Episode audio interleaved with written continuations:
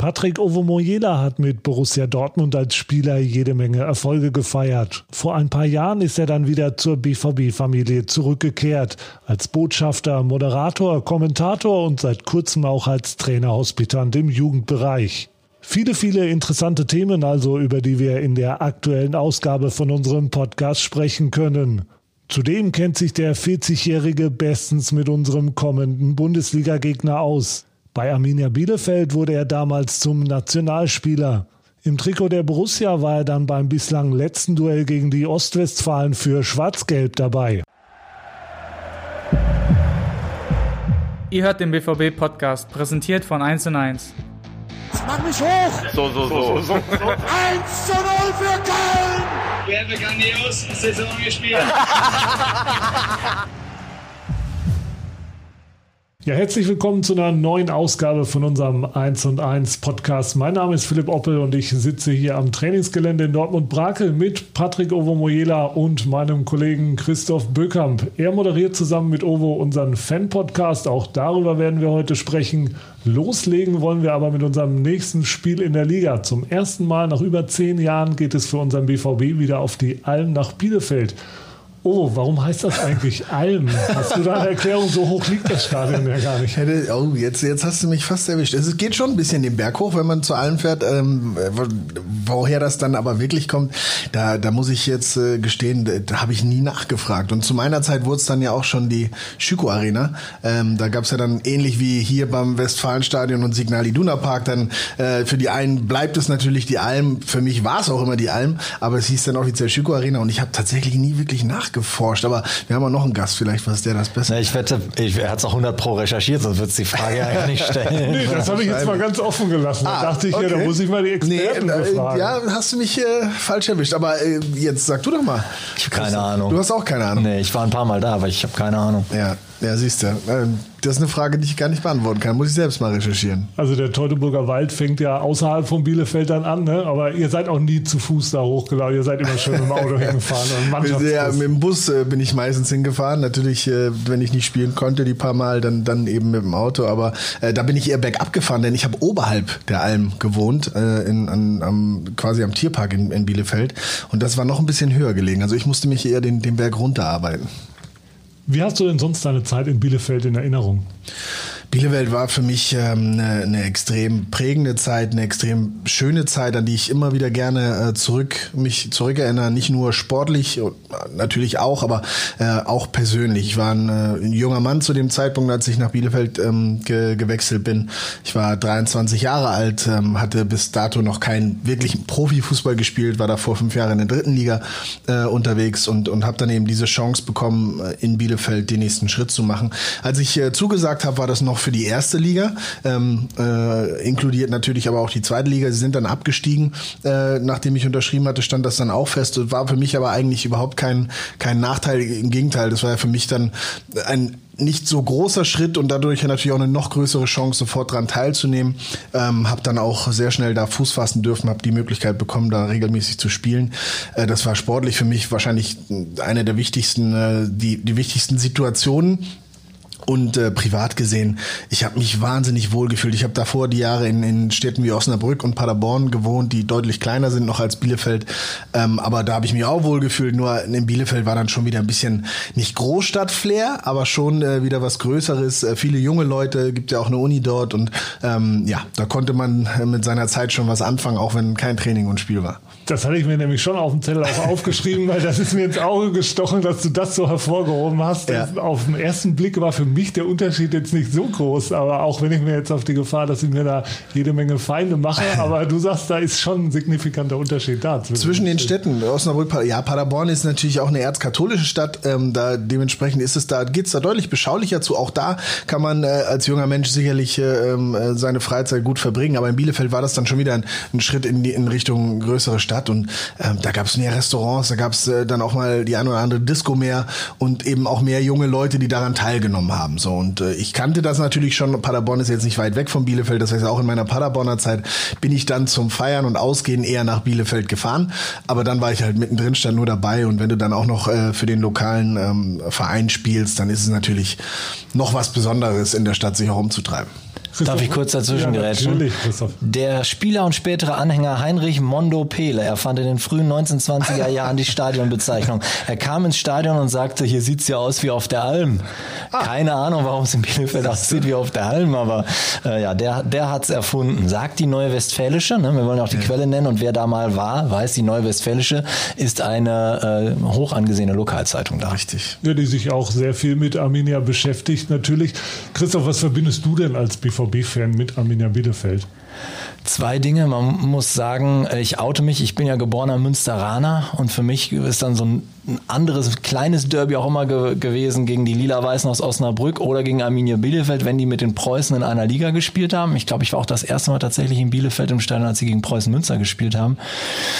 Und ähm, ja, also die bei den Besuchen selbst fand ich halt am, am witzigsten, dass ich eine Zeit lang im, im Ausland gewohnt habe und damals in England Uli Klose von RTL mein Chef war und der kommt ja aus der Ecke und hat da super gute Verbindungen. Und dann irgendwann habe ich gesagt, hier Dortmund spielt in Bielefeld, kannst du nicht mal Karten besorgen? Und dann hat er tatsächlich äh, Tickets besorgt und dann habe ich da zwischen den ganzen Spielerfrauen gesessen. Das waren wohl irgendwelche Spielerkarten, die einer nicht haben wollte. Und äh, ja, ich war damals noch so Gästetribünen-Gänger und äh, habe dann zum ersten Mal, glaube ich, auf der Haupttribüne gesessen und noch dazwischen dann zwischen den ganzen Mädels. Da wusste ich gar nicht, wie ich mich verhalten darf. Gibt doch Schlimmeres. Darf oder? man da schreien? Darf man da ausrasten? ich glaube, ich habe es dann so ein Im bisschen. Zweifel rasten die doch wahrscheinlich noch viel mehr aus als die normalen Fans. Damals gab es noch kein Instagram, aber die haben sich, glaube ich, trotzdem recht viel mit ihren Handys äh, beschäftigt. Ja. So, haben wir die Stereotype auch wieder rausgehauen. Das war ja zu der Zeit, als Ovo dann schon in Dortmund gespielt hat oder im Dortmunder Trikot gegen. Bielefeld. Ähm, da Du hast auch gespielt in dem Spiel. Ah, okay. 0 zu 0 ist es ausgegangen. Auch das habe ich mir natürlich aufgeschrieben. Warte, ich war wo? Ich war schon in Dortmund. Ja. Ah, okay. Ja, Das Das war 0809. ja, ja genau. Meine erste Saison, ja. Genau. Gibt es sonst noch eine, eine Geschichte zu einem Spiel gegen Bielefeld von deiner Seite aus Fansicht? Also ich habe noch eine zu einem Heimspiel. Das äh, war Mitte der 90er Jahre und da ist mein, mein, mein absoluter Albtraum als Fußballfan äh, wahr geworden. Albtraum, aber nicht die Bielefeld. Nee, nee, das, da, da, da, da, da sind wir noch zum Westfalenstadion gefahren. Und zwar habe ich eine ähm, Mitschülerin, das war mein Abi-Jahr 96 mitgenommen und ah, ich weiß nicht, irgendwas mussten wir für die noch besorgen und dann sind wir in Stau gekommen und dann war noch eine Messe in der Westfalenhalle. Auf jeden Fall super GAU. Wir sind dann, wir haben keinen Parkplatz gefunden, haben dann irgendwo im absoluten Halteverbot geparkt und äh, und dann liefen wir aufs Stadion zu und was ich wirklich total hasse, ist, wenn du schon die Fangesänge, die A's und O's und ey, das war doch faul aus dem Stadion hast und dann kam's 1-0. Julius Caesar und ich habe es nicht gesehen. Das, das war für mich, die haben äh, am Ende, glaube ich, was, 5 5-0 ist das, glaube ich, am Ende ausgegangen auf jeden Fall. Ne? Julius Caesar war damals auch wirklich, ich war ein großer und bin immer noch ein großer Fan von ihm. Und dass ich dann ausgerechnet von dem ein Tor verpasse, fand ich echt kacke. Dann kamen wir da rein und dann steht schon auf der Anzeigetafel 1-0. Aber den Rest, der Rest hat sich gelohnt. Also an dem Tag haben sie die richtig weggefiedelt. Das war aber auch eine geile Mannschaft, 96, 97. Ja, gekrönt mit der Champions League, genau. Und du wurdest ja noch mit vier Toren versöhnt. Also, Ja, ja. also so schlimm war es dann doch nicht, wenn es Ja. jetzt so beim 1-0 geblieben wäre. Da sind wir jetzt aber wild in der Zeit gesprungen. Ja. Ich würde nochmal zurückgehen auf deine Bielefelder Zeit. Du wurdest ja auch zum Nationalspieler. Du hast gesagt, äh, ihr habt in der zweiten Liga gestartet, ihr Ja. seid dann aber aufgestiegen. Also Genau. für dich ging es da richtig steil bergauf. Ja, absolut. Das war, das war eine, eine unfassbar, deswegen sage ich auch eine unfassbar schöne und, und auch wichtige Zeit für mich. Ich bin äh, in der zweiten Liga dort angefangen, noch als, als Flügelstürmer oder als Offensivspieler ähm, und habe das dann auch über, über die erste Hälfte der, der Zweitligasaison dann äh, durch, durchweg gespielt. Ähm, und dann äh, gab es einen Trainerwechsel, weil wir als äh, damals Absteiger natürlich auch eigentlich wieder Aufstiegsfavorit sein wollten. Und zur Winterpause sah das aber nicht ganz danach aus. Dementsprechend hat der Verein sich, ich glaube, kurz nach der Winterpause, also so kurz nach Wiederstart, äh, vom Trainer, damaligen Trainer Benno Müllmann getrennt, äh, was ich sehr schade fand in erster Linie, weil er natürlich für mich, mein erster Profitrainer, sofort mir Vertrauen gegeben, mich hat spielen lassen, ähm, war, war für mich auch ein wichtiger Trainer. Und äh, dann kam Uwe Rapolda und ich kann mich noch erinnern, wie ich damals äh, protestiert habe. Also man hat mich dann schon gefragt. Ich hatte dann durch meine vielen Einsätze dann auch schon ein gewisses Standing, obwohl ich noch ein junger äh, Spieler war. Man hat mich dann auch äh, informiert, bevor das wirklich alles sicher war, womit man sich beschäftigt. Und Uwe Rapolda kannte ich nur als, als tobenden Vulkan an der Seitenlinie von Waldhof Mannheim, ähm, der, der dann oft sehr, sehr, nee, ausfallen will ich nicht sagen, aber schon sehr energisch ist, auch mit seinen eigenen Spielern. Und das war nun gar nicht so der, der Typ Trainer, den ich mir da äh, habe vorstellen können. Und ähm, der wurde es dann aber. Und äh, wir haben viele Gespräche geführt und dann hatte er auch noch die, die grandiose Idee, wie sich hinterher herausstellen äh, wird oder wurde äh, hinterher herausgestellt hat, mich vom, vom Offensivspieler, der zu dem Zeitpunkt übrigens, ich glaube, ich weiß nicht, aber ich hatte, hatte neun oder zehn Scorerpunkte. Also ich hatte, glaube ich, schon, schon Tore geschossen, nicht viele. Ich hatte, glaube ich, in der Saison sowieso nur drei Tore, aber ich hatte auch schon einige Vorlagen.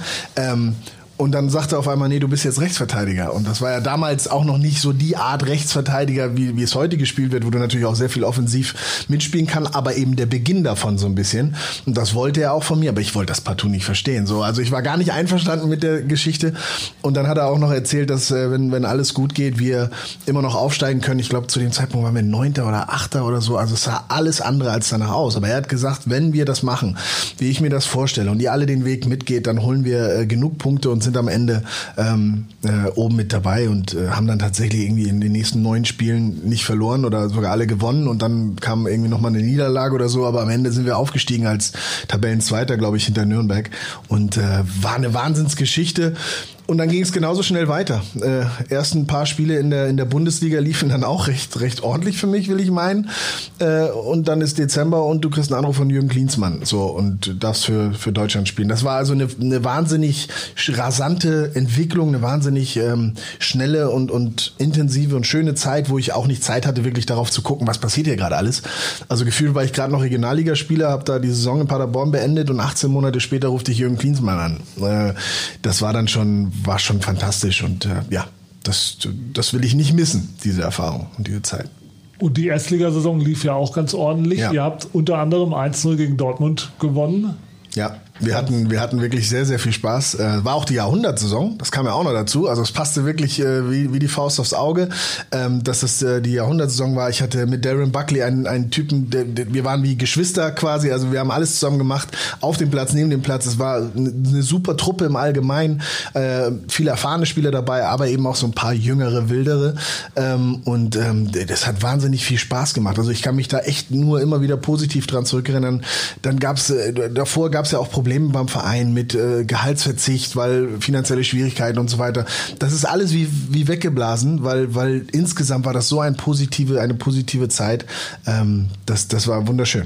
Du hast jetzt Darren Buckley schon genannt. Äh, hast du noch zu jemandem Kontakt aus der damaligen Bielefelder Zeit? Genau, Darren, ja, ist so der einzige, mit dem ich äh, noch auch sehr unregelmäßig, aber dann über Instagram äh, Kontakt hatte. Ähm, er ist ja dann auch, hatte auch einen, einen, interessanten Weg genommen, war ja vor mir hier in Dortmund. Dann haben wir hier uns noch mal kurz getroffen, bevor er dann, ich glaube, nach Köln ge gewechselt ist und so weiter und so fort. Ähm, und ist dann, ist dann ja auch irgendwann wieder zurück nach Südafrika gegangen. Hat er jetzt mittlerweile so Charity-Projekte, die er, die er da führt und, und hat eine Fußballschule. Ähm, und das ist immer schön zu sehen, was so aus den Menschen wird. Marcio Borges, damals ein, ein äh, Verteidiger, knallharter Verteidiger von uns, auch da stehe ich noch über, über die sozialen Medien in Kontakt, aber das be, be, ähm, beschränkt sich dann auf hin und wieder mal Fragen, wie es geht und, und äh, gegenseitiges Liken von, von zur Verfügung gestellten Fotos und so weiter.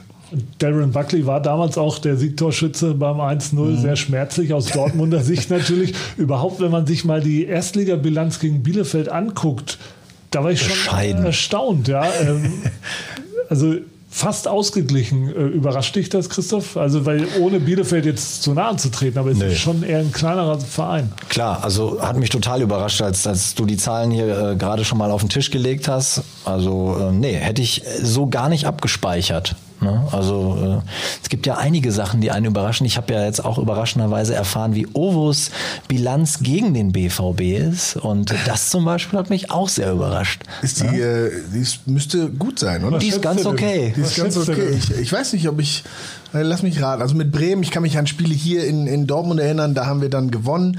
Äh, auch im Pokal, also das, das zog sich, das zieht sich ja, glaube ich, auch äh, durch die Geschichte von Borussia Dortmund, so Werder Bremen und Dortmund. Aber mit Bielefeld habt ihr gerade gesagt, 1 Also ich glaube schon, dass ich deutlich mehr gewonnen habe oder deutlich positives äh, Ergebnis habe gegen, gegen Borussia Dortmund. Aber genau weiß ich es ehrlich gesagt nicht. Es ist tatsächlich so, dass du fünfmal gegen Dortmund ja. gespielt hast. Viermal mit Werder, einmal mit Bielefeld. Ja. Den 1-0-Sieg haben wir gerade schon thematisiert. Viermal mhm. mit Werder. Du hast tatsächlich alle fünf Spiele gewonnen. Gut. Also es mag jetzt den einen oder anderen überraschen. Mich. Ja. Ich finde, du bist der Angstgegner des BVB. Ich bin quasi der Angstgegner des BVB. Ja, Muss man ich, Boris Ruppert erstmal sagen. Das, äh, also ich wusste das ja schon immer, dass, äh, dass mit mir der Erfolg äh, auch, auch einkehrt. Aber nein, ähm, so positiv hätte ich es jetzt nicht erwartet, aber ähm, erstaunlich. Ich habe es halt immer auch absolut gefeiert, weil Dortmund einer der Vereine war, gerade mit dem Stadion und so weiter, der ganzen äh, Geschichte, ähm, gegen den man besonders gerne spielt. Und äh, da war bei mir immer sowieso äh, ne, die Motivation sehr, sehr hoch. Und ähm, war dann auch sehr, sehr froh, als ich dann selber mal für dieses Stadion, diese Fans und diese Farben spielen. Was ich, was ich schön finde, was noch so die Kirsche auf der Torte ist, immer wenn deine Clubs gegen den BVB mal nicht was geholt haben, warst du nicht im Kader. So, Ne? Also, das können sich ja alle mal da drüben äh, äh, fragen, woran das dann gelegen hat. woran hat es gelegen? Woran es gelegen ja, hat. genau.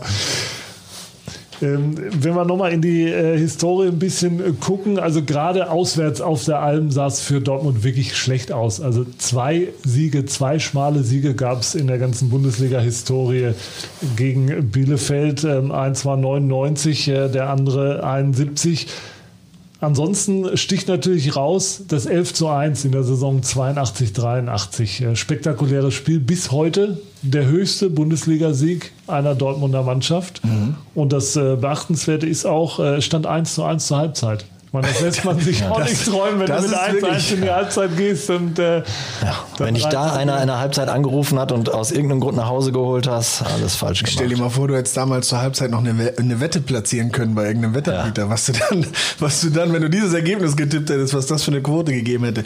Ja, Wahnsinn. Das letzte Duell gegen Bielefeld war dann auch in der Saison 08-09 am mhm. 33. Spieltag. Es war auch sehr torreich, weil wir gerade bei dem 11-1 waren. So hoch war es nicht. 8 irgendwas? Oder 6-0, ja. Ja, 6-0. 6-0. Nee, ich glaube, mit Bremen habe ich mal 8 äh, zu 2 gegen Bielefeld auch. Das tat mir schon fast weh. Da war ich aber verletzt. Da war ich auf dem Platz, da durfte ich zugucken, wie Diego und Konsorten die richtig auseinandergeschraubt haben. Also, aber ja, 6-0. Das, äh, ja, warst du da im Stadion, Christoph? Ich, ich war da auch im Stadion und jetzt nochmal eine, eine, eine Wissensfrage. Äh, ich hätte es aber auch nicht gewusst. Äh, welcher darauffolgende Dortmund, also er ist dann später zum, zum BVB über eine Zwischenstation gekommen, hat denn in beiden Spielen 08, 09 noch für Arminia gespielt. Ich sag schon mal im Mittelfeld. Äh, darauf, Moment, jetzt muss ich nachdenken. Also 08, 09 bei Bielefeld in beiden Spielen, also auch beim 0-0 in der, ähm, im Hinspiel war er für Arminia auf dem Platz und ist dann über noch eine Zwischenstation bei uns gelandet? Beim BVB gelandet und auch ein paar Jahre denn, geblieben. Wer kam denn da zu uns? Weiß ich ja, wenn du schon sagst, du hast. Church, Church, Church. Ach, Olli Kirch. Richtig. Ja, richtig, stimmt, klar, der hat ja auch da gespielt. Genau.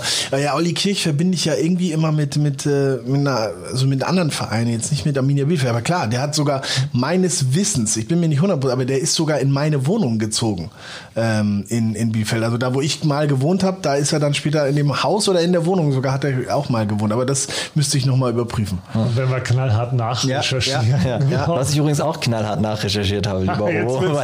Ich wollte mich nochmal erinnern, ob es wirklich das Spiel war, bei dem ich auch dabei war. Und da habe ich mir natürlich auch die taktische Aufstellung angeguckt. Und wie bitte konnte es sein, dass du bei einem 6 zu 0 vom Kicker eine glatte 3 gekriegt hast? Ja, ich war wahrscheinlich äh, zu lieb zu meinen ehemaligen Mannschaftskameraden, habe da zu wenig äh, Rabatz gemacht über, über die Seite. Ja.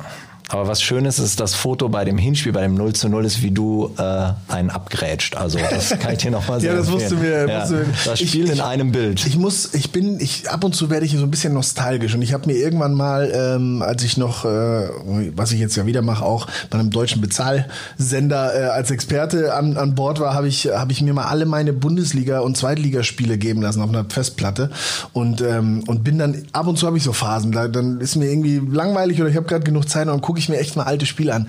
Und das ist, ähm, das ist schon schön zu sehen, wie das da, wie es da zur Sache ging. Und dann entdecke ich manchmal Seiten an mir, die ich selber gar nicht mehr für möglich, also die ich nicht mehr so erinnere. Nämlich dieses energische da reinfliegen in die Zweikämpfe. Ich dachte immer, ich wäre einer, ich habe gar nicht so viel gegrätscht, aber ich hau da ein paar, paar Jungs über die Klinge. Das, äh, ja, das war schon, äh, war schon kompromisslos, sage ich jetzt mal, in meinen frühen Jahren. Bei wie vielen Spielen bist du denn angekommen? Wie meinst du das? Insgesamt, was ich habe oder wie viel ich gesehen Wie habe? viel du schon geguckt hast? Ah, Ich, ich habe ich hab in alle mal reingeguckt. Äh, wirklich geguckt habe ich, weiß ich nicht, 15, 20 bisher oder so, weil das äh, dauert ja dann schon. Ich guck mittlerweile dann in doppelter Geschwindigkeit, einfach um dann, um dann die entscheidenden Szenen äh, äh, mir anzugucken. Aber jetzt gerade Ich dachte, damit es im Vergleich zu heute so langsam Ja, das, nee, und, und das ist auch etwas, was ich auch so, ich war ja später dann, war ich ja weiser und dann läufst du ja dann auch nur noch dann, wenn es sich wahrscheinlich lohnt oder die Wahrscheinlichkeit groß ist. Ne? Das, das ist ja dann so. Und dann habe ich jetzt gerade äh, vor ein paar Tagen erst mein erstes Bundesligaspiel gesehen. Also dann mit Bielefeld meine zweite Saison. Das erste Spiel war gegen, gegen Mönchengladbach, damals Christian Ziege auf der Gegenseite. Und da bin ich gerannt wie ein, also wie ein junger Wilder. Da sind äh, bestimmt Spitzengeschwindigkeiten dabei. Ich war ja gar nicht so langsam, auch wenn das viele meinten, immer äh, so erkannt zu haben. Aber ich war ja gar nicht so, so langsam und äh, da waren echt Läufe dabei, wo ich so gesagt habe, hast du nur Energy Drinks vor dem Spiel zu dir genommen, so rum. Ähm, äh, das, das war schon, ist schon spannend. Also ist schon cool zu sehen. Jetzt haben wir viel über die Vergangenheit gequatscht. Lass uns ein bisschen in die Gegenwart kommen. Bielefeld ist ganz ordentlich gestartet mit vier Punkten. Jetzt so seit drei Spielen hakt es ein bisschen, drei Niederlagen in Folge. Was glaubt ihr denn, wie das am Samstag aussieht? Also ich äh, habe so ein bisschen das Gefühl, dass, ähm, dass die ganze Mannschaft und im Speziellen halt auch vorne äh, Superstürmer Klos noch so ein bisschen Anpassungsprobleme haben. Und ich glaube, gerade so einer Mannschaft wie Arminia Bielefeld fehlt halt auch ohne Ende dieser Support zu Hause. Mir hat das richtig leid getan, als ich irgendwann äh, im, im Auto war, den Vorbericht im Radio gehört habe und du dann äh, merkst, boah, die spielen gegen die Bayern. Das Spiel gegen die Bayern und du darfst niemanden ins Stadion lassen. Das ist wirklich, weil du hast es gesagt, ne? die, die Alm ist auch so ein Stadion, genau wie wir es hier auch haben. Wenn du da einen Einwurf reinwirfst, dann hörst du aber im Nacken, was die Zuschauer dir zurufen. Du spürst, die sind direkt hinter dir. Und das kann schon ein bisschen was ausmachen. Und äh, das finde ich, das merkt man, glaube ich, gerade bei der Arminia, dass sie es schwer haben, jetzt so reinzukommen, weil einfach überall es doch etwas trist ist. Du es gerade erwähnst, ich glaube, wir haben sogar mal Bayern, also in der Saison, der 100 Saison haben wir Bayern zu Hause, glaube ich, sogar geschlagen. Aber das ist ein anderes Thema. Und dann hatten wir sie im Halbfinale des DFB-Pokals zu Hause. Aber da, hat, äh, da haben sie uns geschlagen 2-0. Aber ähm, es ist schwer, da zu spielen und die Fans fehlen der Mannschaft, weil sie ist natürlich qualitativ gar nicht ebenbürtig jetzt mit, mit unserer zum Beispiel und natürlich auch nicht mit den Bayern und anderen Bundesligamannschaften. Die lebt von der Geschlossenheit, von dem Kampf, ähm, nicht von der spielerischen Qualität, jetzt ohne ihr zu viel abzusprechen. Aber auch so ein Spieler wie Klos. Es gibt ja immer dieses Phänomen von Spielern, die oft zu gut für die zweite Liga sind und in der ersten Liga nicht wirklich funktionieren. Simon Simon, Terodde. Ist da zum Beispiel einer der Beste, weil jetzt bombt er wieder alles weg, gerade in der, in der zweiten Liga für den HSV. Aber oben hat das nie so richtig gepasst. Aber sobald die wieder wechseln in die zweite Liga, damals dann ist er, glaube ich, wieder, wieder runter gewechselt, äh, geht das wieder von vorne los. Und Bielefeld ähm, hat auch nicht so die Alternativen. Ne? Die sind sehr abhängig von Klos. Das ist deren Go-To-Guy. Und äh, wenn der halt auch nicht so funktioniert, weil man einen Spieler, der so physisch spielt, so der typische Neuner ist, aber dann auch, ne, die Geschwindigkeit ist jetzt nicht äh, mehr die höchste und sowas, dann ist das ausrechenbar für viele Bundesligamannschaften, auch bespielbar. Und dann wird es schwer für Arminia Bielefeld. Wie sind wir denn aufgestellt, genau im Moment?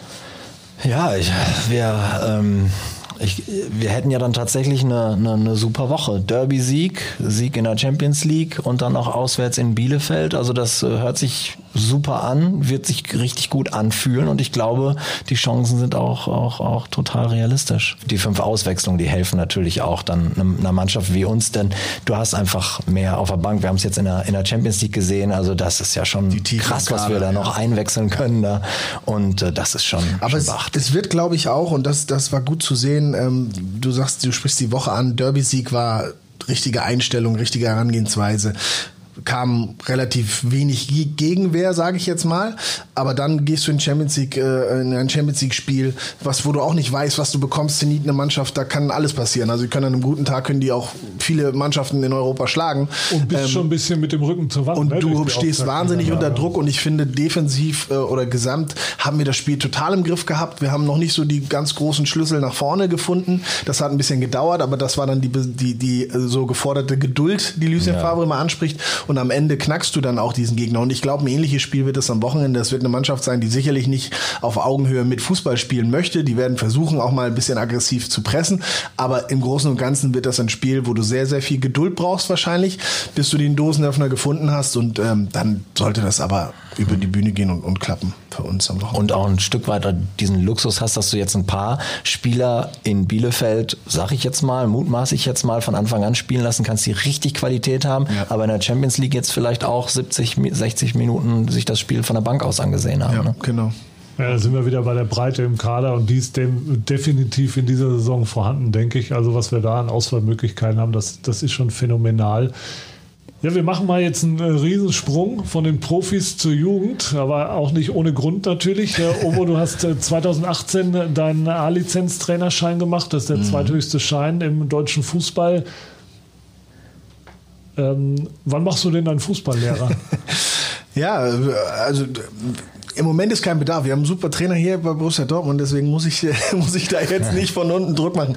Nee, Spaß beiseite. Ähm, mich, mich hat insbesondere der, der Nachwuchsbereich äh, total interessiert und wie da gearbeitet wird. Ich, ich habe wahnsinnig Spaß. Das habe ich in meinem letzten bisschen Fußball äh, als Aktiver noch äh, gemerkt, wo ich beim, bei den Amateuren vom HSV war mit sehr, sehr vielen jungen Spielern und die mir auch zugehört haben und mich mal gefragt haben, Mensch, wie siehst du das, wie machst du das und so weiter. Da habe ich gemerkt, wie viel Spaß das macht, mit jungen Leuten zu arbeiten. Und deswegen war das immer so im Hinterkopf Hinterkopf. 2018 habe ich es dann gemacht mit einigen Kollegen, auch Sebastian Kehl war mit dabei, ähm, um da die Möglichkeit haben, äh, zu haben, mal reinzuschnuppern. Und jetzt habe ich das, darf hier hospitieren beim, beim BVB, guckt mir diesen Übergangsbereich, der mich wahnsinnig interessiert, eine U17, U19, U23 an. Im Moment bin ich seit Sommer Teil der U19, äh, des U19-Trainerstabs und habe dann einen wahnsinnig spannenden Trainer mit Mike Tulberg, von dem man sicherlich das ein oder andere lernen kann.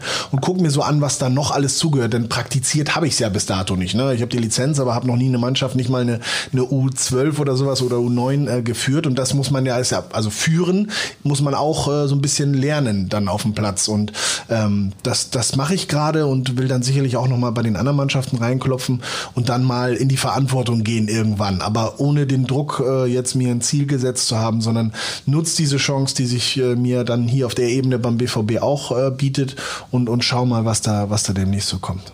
Jetzt haben wir unser Riesentalent Yusufa Mokoko in mhm. der U19. Ja. Ähm, wie erlebst du ihn denn so hautnah am Trainingsplatz? Du arbeitest ja dann mit ihm zusammen, ja, beziehungsweise bist sein Trainer. Ist natürlich ein aufregendes Talent. Ne? Es ist wahnsinnig zu sehen, was der äh, in der, in, im Training zeigt, was der natürlich an Qualität hat, auch in den Spielen. Ich meine, er hat jetzt in jedem Spiel Minimum drei Tore geschossen ähm, äh, und, und jetzt am Wochenende zuletzt dann auch, auch vier in einem Spiel. Also es ist, das ist schon, ist schon außergewöhnlich. Er ist darüber hinaus aber auch ein ganz fleißiger Junge, der immer äh, zuhört, wenn man ihm sagt, was er noch besser machen kann. Da, da gibt es tatsächlich noch Dinge, ähm, der das aber auch wissen will, der das aufnimmt, der damit arbeitet, der, der fleißig ist im, im Training, im Einzeltraining, im Kraftraum und so weiter.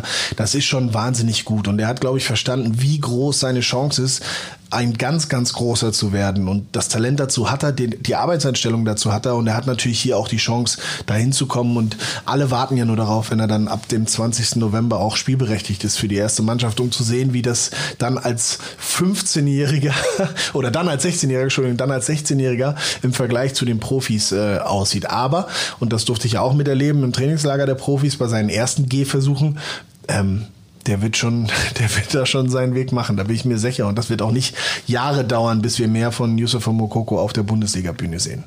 Und die Fans oder als Fan träumt man ja ohnehin davon, dass es einer wieder aus dem Nachwuchs direkt zu den Profis schafft. Total. Was Schöneres also ich kann auch nur aus meinen, meinen WhatsApp-Fangruppen äh, berichten, dass die Leute natürlich immer fragen, was ist mit dem, was macht der für einen Eindruck? Kann der jetzt wirklich äh, so eine Art Backup von, von Erling äh, Haaland sein? Und da bin ich, bin ich ganz bei Oh. Alles, was ich immer sage, ist, ich sehe den Jungen ab und zu im Training und er fällt positiv auf. Das muss man einfach mal ja. sagen. Also ich, ich weiß es nicht, wie er mit der U19 trainiert, aber er trainiert mit den Profis mit so viel Selbst Selbstvertrauen, ja. mit so viel Selbstverständnis auch. Also er, er ist da mittendrin und, und auf, sofort auf einem Level. Ob er dann am Ende in der Bundesliga das auch alles gleich sofort abrufen kann, steht auf einem anderen Blatt. Da bin ich nicht der Experte, da bin ich wirklich nur Fan. Aber als Fan kann ich sagen, ich habe unglaublich viel Lust auf den Jungen, äh, den zu sehen. Und ähm, als Fan folge ich ihm natürlich auch bei Instagram und spioniere in sein Leben rein und kann auch nur das bestätigen, was, was Ovo gesagt hat. Also der Junge postet manchmal um 7 Uhr morgens schon Genau. Bilder aus dem Kraftraum Ja, und dann weißt genau. du nur so, alles klar, ich trinke jetzt erstmal einen Kaffee. Und er ist da alleine. Ne? Das sagt ja, schon, wie viel er mehr Ja. macht als andere. Total. Er ist wahnsinnig anpassungsfähig. Ich kann mich noch lustig dran erinnern, im Trainingslager nach seinem ersten Training kam er vom Platz und dann habe ich ihn gefragt, und ich sag, und? Macht Spaß? Und er sagt, boah, ist das alles schnell hier. Er ist im Training aber gar nicht negativ, sondern positiv aufgefallen. Gefühlt hat er es aber, als wäre er noch nicht auf demselben Level. So, und er hat sich wahnsinnig schnell angepasst und, und hat das Selbstbewusstsein, ohne da irgendwie arrogant zu sein. Und er hat Dinge, die auch einen Erling Haaland anders macht, da hat er wieder andere Qualitäten. Er ist nicht der gleiche Spieler, das sollte man auch nicht ver, ver, vergleichen wollen. Aber er, ist, er, er, wird, er wird sich zu einer Alternative entwickeln. Und ähm, das, ist, das ist super schön zu sehen. Aber wir haben einige da im Nachwuchs. Da gibt es noch einen Ansgar Knauf, der ist spannend. Ähm, Sammy Bamba, der ist auch noch U17-Spieler eigentlich. Also auch noch ein ganz junges Talent, der einen wahnsinnigen, allein in den paar Wochen oder Monaten, die ich jetzt bei der U19 war, wo er regelmäßig spielt, obwohl er noch U17 spielen könnte, sollte, müsste, ähm, hat er eine Entwicklung genommen, die auch so nicht vorherzusehen war und wo potenzialmäßig ähm, auch ganz eine Menge, äh, eine, eine ganze Menge mit drin steckt. Und das sind einfach spannende Situationen, spannende Talente, die da in den nächsten Jahren hier beim BVB wahrscheinlich äh, ihre Chance bekommen. Da können wir uns sicherlich drauf freuen. Wir haben es eingangs erwähnt, Ovo, du bist ja gut eingespannt beim BVB, was alle möglichen verschiedenen Ja. Tätigkeiten angeht. Du bist Moderator, du bist Kommentator, du bist Botschafter für den Verein, Trainerhospitant. Ne? Trainerhospitant. Eigentlich genau. bin ich die eierlegende Wollmilchsau des BVB. genau. Als Moderator unter anderem für unseren Fan-Podcast äh, tätig. Und da kommst du wieder ins Spiel, Christoph. Wir moderiert das ja zusammen. Ihr habt euch ja jetzt auch schon ein bisschen die Bälle zugespielt. Wie ist denn da die Aufteilung im Fan-Podcast von euch Ja, ich beiden? bin sein Sidekick, also das muss man ganz klar sagen. Christoph hat da den Hut auf und ich darf ab und zu auch mal was fragen und was sagen. Erstmal, erstmal bin ich Ovo unglaublich dankbar, dass er sofort Ja gesagt hat und Feuer und Flamme war, weil ich natürlich mir auch gedacht habe, damals, du kanntest mich ja auch noch gar nicht, ne? jetzt kommt der Typ da an und sagt, willst du mit mir einen Fan-Podcast machen? und er hat aber gleich zugesagt und was ich auch super finde, äh, jetzt schmier ich dir mal ein bisschen Honig um den Bart, ist, ich lasse ihn ja auch oft so ein bisschen im Unklaren, weil ich das auch möchte, dass das, äh, dass Ovo dann halt auch Fragen stellt, die so ein bisschen sind so, okay, ich weiß das noch nicht, ich kenne das noch nicht ähm, und dann so ein bisschen die Position auch einnimmt, äh, ich habe das jetzt nicht alles vorher recherchiert und das finde ich tut dem Podcast auch unglaublich gut, weil du bist interessiert, du interessierst dich für Ja. die Leute, die wir da immer wieder treffen, für die Geschichten, die sie zu erzählen haben. Und ich äh, spreche halt vorher ein, zwei Mal, ich muss ja auch auswählen, mit wem sprechen wir da, worüber unterhalten wir uns, wir rufen ja auch in jeder Folge einen ehemaligen oder aktuellen Spieler an, wer kommt da in Frage, hat er überhaupt Zeit, solche Sachen. Also das, um es mal kurz zu, im, äh, abzureißen, also wer den Fan-Podcast noch nicht kennt, wir sind immer im Stadion und das Ding heißt Mein Blog. Vielleicht ein etwas bescheuerter Name, mancher mag sich da an einen Rap-Song erinnert fühlen. Aber wir treffen die Leute eben immer in ihrem Blog, also da, wo sie im, vielleicht ihren Dauerkartenplatz haben oder meistens sitzen und da erzählen sie uns ihre Geschichten, die sie von diesem Platz aus erlebt haben. Ähm, Wir haben jetzt zehn Folgen gemacht, die sehr unterschiedlich waren. Also zuletzt haben wir mit einem, mit einem kleinen Kind äh, eine Folge gemacht. Also das, äh, das war super. Also wir hatten einen bunten Strauß an Leuten bislang und äh, ja, wenn ihr, wenn ihr das jetzt gerade hört und sagt, hey, da habe ich auch Lust drauf, äh, Ja, abonnieren. Genau, abonnieren sowieso erstmal, also reinhören und dann, wenn ihr, wenn ihr sagt, ich möchte auch mal zu Gast sein, dann Genau. äh, podcast.bvb.de, schreibt uns eine Mail und äh, vielleicht melden wir uns. Ja, dann. das ist ja das Gute, ne? Die können sich da tatsächlich bewerben und dann, wenn das eine interessante Sache ist, dann, dann nehmen wir uns das, das Ganze an. Wir schalten immer mal wieder oder rufen immer mal wieder ehemalige, eigentlich jedes Mal ehemalige oder aktive Spieler an. Ne? Das darf sich dann der Fan dann auch wünschen, mit wem, also über welche besondere Geschichte er vielleicht reden will und mit, äh, mit wem er dann sprechen möchte. Und wir versuchen das dann möglich zu machen. Also es ist wahnsinnig spannend. Aber ich habe sofort Ja gesagt. Erstens, du bist natürlich ein netter Kerl. Aber du hast zwei Dinge erwähnt, die mich wahnsinnig, äh, die ich wahnsinnig spannend fand. Erstens, es war ein Fan-Podcast, das heißt mit Fans treffen. Das ist etwas, was für mich immer eine äh, ne- ne natürliche Sache war, dass das dazugehört, mit den Fans zu interagieren, wenn du bei einem Verein spielst. Und zweitens Podcast. Das ist so das neue Medium oder das Medium, was so zuletzt richtig groß geworden ist und groß größer wird. Ähm, und das fand ich wahnsinnig spannend und es macht mir auch äh, nach wie vor echt viel Spaß und ich freue mich dann auch schon auf was, äh, auf die, auf die nächsten, die ja kommen, auch wenn die Situation jetzt nicht unbedingt einfacher wird. Da sagst du was. Also um vielleicht mal eine Anekdote zu nennen, was besonders gut funktioniert hat bei Leuten, die wir angerufen hatten. Wir hatten, ich glaube, in der dritten Folge die ARD-Moderatorin Anna Planken yeah. äh, zu Gast und das haben wir jetzt nicht gemacht, weil die berühmt ist oder was, äh, sondern weil die wirklich, die kommt auch aus Dortmund und hatte früher eine, eine Jugenddauerkarte in, auf der Südtribüne und äh, mit der haben wir über die Meisterschaft 96 geredet und mit Kalle Riedle mhm. und abgesehen davon, dass es sehr lustig war, dass Kalle Riedle offensichtlich alles außer den Feiern vergessen hat von damals. stimmt. stimmt. Da haben sich beide auch gegenseitig als Fans geoutet. Also sie fand natürlich den schönen Kalle den schönen so toll. Kalle, ja. Und er hat dann gesagt, Anna, ich sehe dich auch, auch mal morgens Sendung, in der ja, ich auch immer die Sendung. Da hat aber jemand ein sehr rotes das, Gesicht gekriegt. Das war, das war echt, echt spannend. Also es sind immer tolle, tolle Gespräche, tolle Geschichten und für mich persönlich, und das, da gebe ich dir dann auch recht, ich ähm, bin zwar seit zwölf Jahren mit diesem Verein jetzt verbunden, aber ich bin jetzt nicht, ich sage mal, ein Fritz Lünscher Mann, der alles weiß und jede Geschichte und, und auch aus den ganz alten Tagen und lerne da auch noch was dazu. Also wir haben ja da echt Geschichten aus allen Epochen des BVBs fast gehabt. Ja, ne? also, ja. Und ähm, das ist für mich auch spannend, so die Historie von Borussia Dortmund nicht in einem Buch zu lesen, ähm, sondern dann nochmal quasi äh, erzählt zu bekommen. Und da, da bin ich dann auch Fan quasi in diesem Podcast. Öffnet das vielleicht auch nochmal so den Blick für die Leidenschaft der Fans? Kriegt man da nochmal ja. ein besseres Verständnis, ja. was die eigentlich so auf sich nehmen und erleben? Absolut. Auch? Also Christoph selber ne, hat es ja auch schon gesagt, er ist ja Fan und, und war auch Fan. Ähm, ich war eigentlich immer Spieler, ich war nie Fan von einem Verein, also so in Stadion regelmäßig und sowas. Und das jetzt in deren, in deren Augen, in deren Erzählungen nochmal zu sehen und so, das, das ähm, das macht nochmal bewusst, wie viel das diesen Menschen bedeutet, äh, was die Mannschaft macht, was der Verein macht. Und ähm, das macht einen dann auch nochmal stolz. Also daran teilgehabt zu haben, das äh, für die so besonders gemacht zu haben, ob das jetzt die Meisterschaftsjahre sind oder überhaupt der, der, dieser Wechsel aus der schweren Zeit dann ab 2008 wieder hoch bis ins Champions League Finale 2013, um mal bei meinem, äh, bei meinem, bei meiner Phase hier zu bleiben. Ähm, das macht einen dann stolz, so viel für diese Menschen getan zu haben und ähm, äh, das ist, ist unfassbar schön und natürlich macht einen das auch ehrfürchtig vor der Größe dieses Vereins und vor der Reichweite und, und Bedeutung äh, für die Menschen in der Region oder insgesamt äh, in diesem Sport. Ja, und meine Hoffnung ist eben so ein bisschen dadurch, dass die Fans jetzt äh, schon so lange nicht mehr in der Anzahl, wie wir es kennen, ins Stadion durften und wohl möglicherweise auch auf absehbare Zeit nicht mehr können, dass das so ein Fundus jetzt auch ein Stück weit ist, dass man durch das Anhören von Geschichten, von Momenten, von Spielen, die man vielleicht selber auch erlebt hat, nicht im Stadion, sondern vom Fernseher oder sonst wo, sich auch nochmal auf diese Zeitreise begibt und das nochmal so fühlt, wie es ist, wenn dieses ganze Stadion komplett äh, durchdreht. Weil das wird ja jetzt leider noch eine Zeit lang dauern, bis wir dieses Gefühl wieder bekommen. Also ihr solltet auf jeden Fall die nächste Folge nicht verpassen. Ich denke, das kann man guten Gewissens empfehlen. Ja. Ich denke, wir haben heute auch jede Menge interessante Sachen aus der Vergangenheit von Patrick Obermoyela gehört. Ein bisschen Lust auf den Fan-Podcast gemacht. Ja, vielleicht sollten wir den äh, auch noch an Arminia Bielefeld äh, verkaufen, weil das ist schon so ein halber Arminia Bielefeld-Podcast geworden. Ne, ein bisschen, ja gut, ein bisschen, das ist ja, ist, ist, ist ja meine Geschichte auch. Ja, und auch unser nächster Gegner. Solange ja. wir am Samstag die drei Punkte mitnehmen, ist das Dann alles, ist alles gut. Alles in Ordnung. Wir hören uns auf jeden Fall nächsten Donnerstag wieder. Bis dahin, macht's gut. Ciao, ciao. Tschüss. Das war schon wieder. Hat's euch gefallen? Dann abonniert doch unseren Podcast bei dieser, Spotify, Apple oder Google und schickt uns eure Kommentare an podcast.bvb.de. Danke und bis bald.